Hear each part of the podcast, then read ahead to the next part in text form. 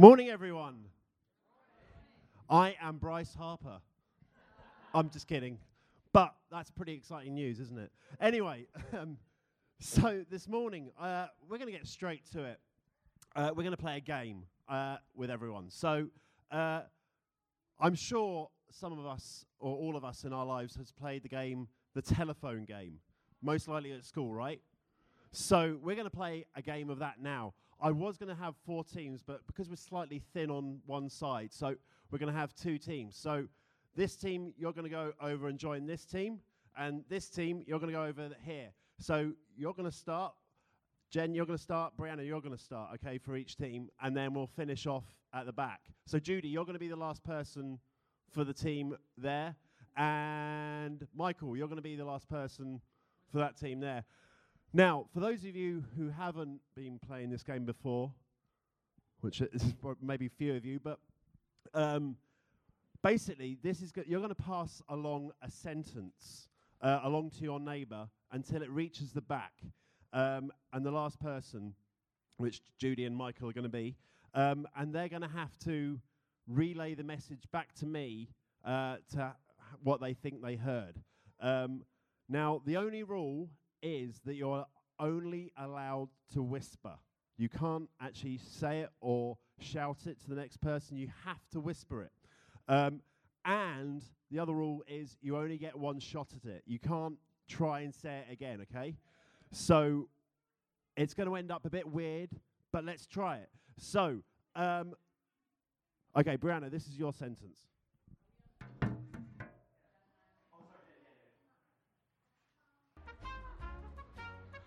Okay, Michael, can you come up here when you when you've got it? Judy, almost there.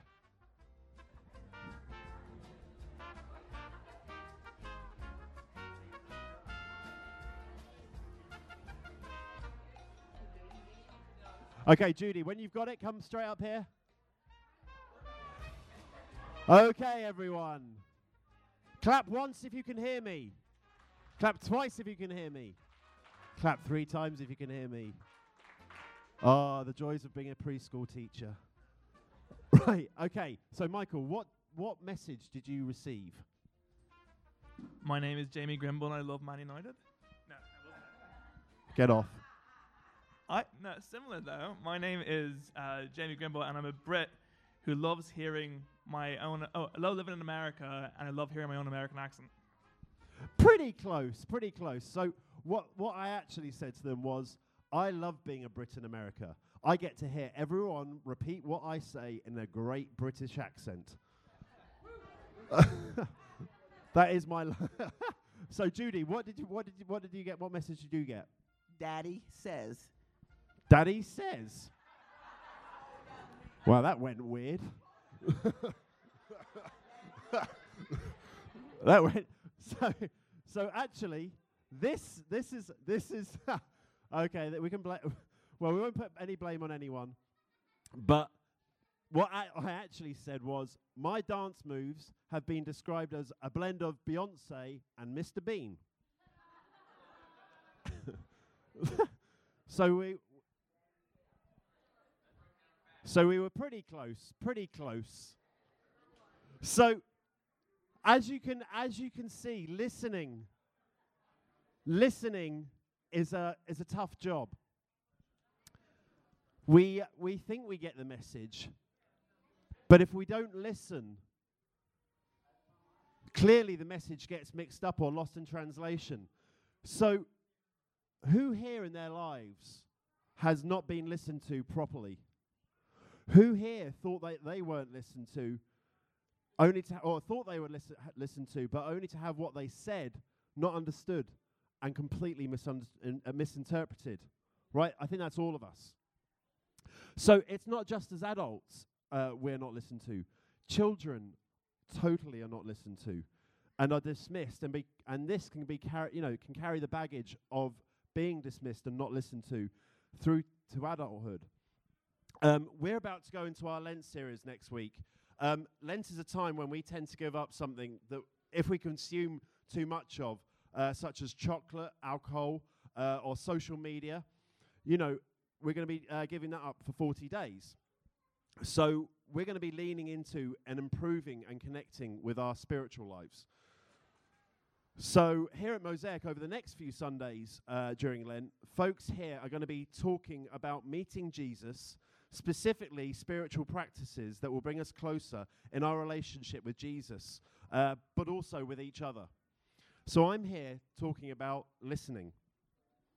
I have realized, especially since becoming a youth leader, husband, and father, that one of the areas in my life that I need to improve on is listening actually listening to people. To give people the space to speak and not interrupt them with my viewpoint. I have realized this because in recent months, I have been on the end of where people have actually listened to me and given me the space to hear my struggles out. Over the past year, I, have been attending a father's group. Um, we get together and chat about our struggles, but also our successes as fathers. And we will spend some of the session where we pair up, and each person will spend 10 minutes just talking about something that's been troubling them with how they parent. Um, and the other person just has to listen, not say anything, not interrupt with a thought or a word of advice, but just let the person talk.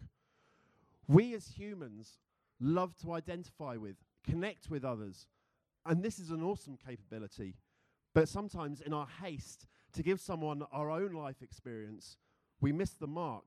And, worst case scenario, cause more damage. And this was something I was incredibly guilty of. I went to this father's group because I realized that some of my reactions to my son's behaviors were not good and starting to affect them. But because I was listened to and able to get these feelings out, I realized and had some powerful realizations that really healed a lot of psychological wounds that had been inflicted on me growing up. And it helped me un- uh, understand my actions towards my sons.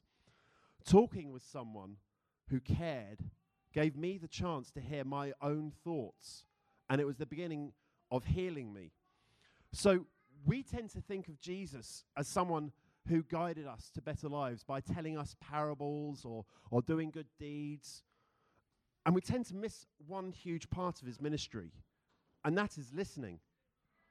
We could look at so many stories where Jesus, where it says Jesus just listened, letting the person make their own realizations. Listening affirms people. When we listen, we invite one another when, sorry, we, when we listen, we invite another person to exist. Listening is so vital in improving our ra- race relations, the Me Too movement, even with our children. So, kids, I mentioned earlier that we as adults don't tend to listen to you guys. So, how does it make you feel when you're not listened to, Olivia? Sad.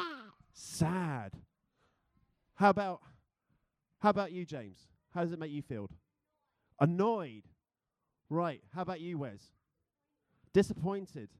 See, these are all feelings when we've got so much to say, when people don't really hear us, we come away feeling even more bitter, even more sad. And that's reflected in kids. You know, kids are so important to be listened to. And we see this with Jesus. Jesus was in a huge crowd of people in Mark 10 where he was surrounded by noise and confusion and people just excited to meet him when he heard a blind beggar called Bartimaeus and listened to him. And Bartimaeus, who had been ignored because of his blindness and because he was a beggar, and so therefore his social standing was completely you know, dismissed. When Jesus actually stopped and heard him, it healed him, it strengthened him, because it made him feel valid. This is what happens when we listen to people. People feel ex- that they exist, but also feel that they are valid. Listening also helps us untangle our own thoughts. You know, as we listen, we give people the opportunity to clarify their feelings. Jesus drew people out. Like the story in John 4, the woman, the Samaritan woman at the well, he just listened to her as she processed her feelings. These feelings rose to the surface under the shame that she'd been hiding under. Because when we listen, we let people under their own steam get to the source of what's holding them back. This is huge because they do this themselves. Jesus enabled it with the we- well, but they actually do it themselves because they're able to process their thoughts, which actually has more of a healing process because it's them that are doing it. Listening isn't a gift, it takes practice. And I want to leave you with some ideas to help you on this journey. The first one is a simple one it's just to pray each morning. Ask God to give you an ear and words that sustain others. Just that simple, w- that simple moment. Just pray to God to give you an ear and the words to sustain others. Secondly, remember, remember, listening isn't a passive activity. It's active. You know, it's easy to when you're listening to someone to glaze over, think about what's for dinner, who's under the mask of the uh, masked singer. No. Look at that person in the eyes. This is where we connect. When you're talking to a child, when you're listening to a child, get down to their level. Meet them where they're at. You need to understand that person's frame of reference is different from your own from a start. We're all different, and our frame of references are different. We need to remember that. So, constantly ask yourself what is this person saying to me? What do they mean? Thirdly, put aside yourself so it gives the other person space. Refrain from saying, Oh, I know what you mean. Or count, count a similar thing that happened to you. Because even though it's nice to connect, people feel more secure if they just have space to vent. And lastly, now, because I'm a middle child, I love to fix things. If anyone in my family is having a disagreement, it's always me that wants to fix things. And this is all right to some things, some things it's not. Because instead of trying to fix the situation, we need to affirm the person. Like I said in our prayer in each morning, God will use us as an affirming channel of love because the person will find security and as a result are much stronger than any advice. Because when the person unclogs their thoughts, it tends to go to the root rather than papering over the cracks, like the woman at the well. And so, like I said, it takes practice. You will muck it up, but don't stop. At the end of each day, just go through the day. Just make a mental note of what happened through the day. Figure out where you didn't quite listen to that person, where your own agenda got in the way. And then also just find a friend you can partner with. Take turns on listening and talking. And remember this there was a fourth grade teacher, and she asked her class a simple question What is listening? And after a few moments of silence, a little girl raised her hand and said, Listening is wanting to hear. Let us pray. Lord, we just thank you so much for this community that we come together in these situations, together in church, in our small groups, in just one on one encounters, that we can just really come together and strengthen each other.